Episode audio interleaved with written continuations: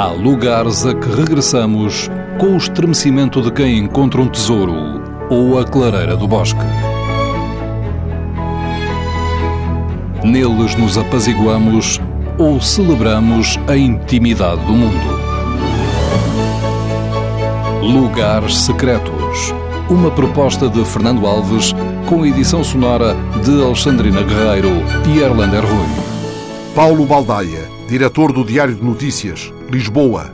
Eu cresci no Porto, numa família de nove filhos, o que significava que quando chegávamos às férias grandes da escola, a minha mãe com nove filhos pegava em meia dúzia e mandava-os para a aldeia.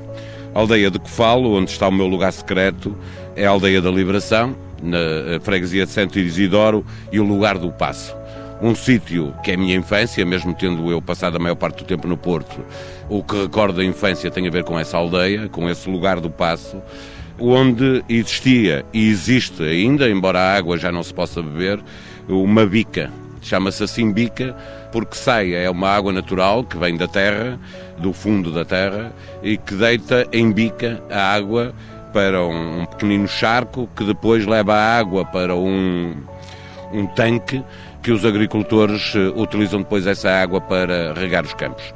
Por cima dessa bica, onde as minhas tias mandavam ir buscar a água, porque a água canalizada servia apenas para lavar a louça, essa água era fresquíssima sempre, mesmo no verão a água era muito fresca. Nós ou íamos com uma caneca de barro ou com um regador de plástico de 5 litros, que é para ter água em casa para beber, e por cima dessa bica, que ainda lá está, no lugar do passo, existia uma figueira que eu não vejo há muitos anos e, portanto, eu não sei se ela ainda lá está, mas a última vez que lá fui estava. Havia uma figueira que era a minha figueira. Ninguém queria saber daquela figueira, só eu é que ligava aquela figueira, subia para a figueira, dividia. Nós estamos sentados aqui, é uma coincidência, estamos sentados aqui na relva e aos meus pés está carregado de formigas pretas. Essa figueira eu dividia com umas formigas pretas muito brilhantes, o dobro seguramente o dobro das formigas que nós vemos em casa, muito mais brilhantes, e ninguém subia essa figueira porque não queria estar a levar com as formigas. Eu passava lá horas. Primeiro porque os figos eram pequeninos, eram muito doces, e é uma fruta que eu adoro, ainda hoje é das frutas que eu mais gosto.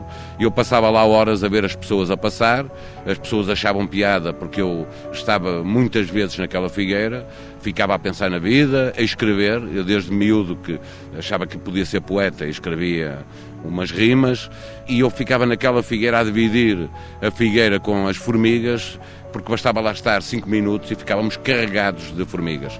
Eu gostava muito dessa figueira, que não vejo, insisto, há muitos anos, mas que foi muito importante para mim, porque me ensinou a gostar de figos, ensinou-me a gostar de formigas. Eu ainda hoje sou incapaz de fazer mal a formigas. Eu, se tiver formigas em casa, não as expulso, deixo-as andar e vivi ali tempos que foram muito úteis para mim para crescer, sendo eu de uma família de muita gente, descobri desde pequenino que havia momentos em que precisava de estar sozinho. E aquele era o meu sítio, não porque eu o achasse muito bonito, até porque dava trabalho de subir à figueira, mas como ninguém queria ir para lá, eu sabia que se quisesse estar sozinho, subia àquela figueira e tinha a companhia das formigas eh, muito brilhantes, que meia volta me davam uma picadela para ter a certeza que eu não ia levar os figos todos, penso eu, e dividíamos aqueles figos que ninguém comia, senão eu e aquelas formigas. Esta bica que vale a pena visitar porque para trás tem campos de milho, de abóboras, numa aldeia que entretanto cresceu porque fica demasiado perto do porto. Significa que muita gente construiu casas onde havia apenas campos. O lugar do passo tinha três casas, hoje terá seguramente 20 ou 30 mas continua a ser um recanto muito bonito, porque a bica é toda em pedra, tem umas escadas em pedra, a água continua a jorrar para o chão e vai parar 500 metros à frente a um grande tanque que continua a ser a água necessária para os agricultores regarem as vinhas, regarem o milho e regarem as abóboras, porque junto do milho crescem as abóboras.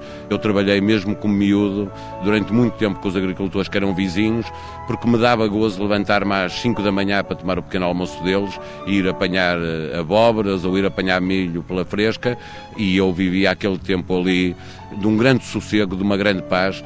Era o sítio onde eu podia estar sozinho, no meio de uma família que adoro, que é enorme, mas que não me libertava de eu precisar ter o meu momento.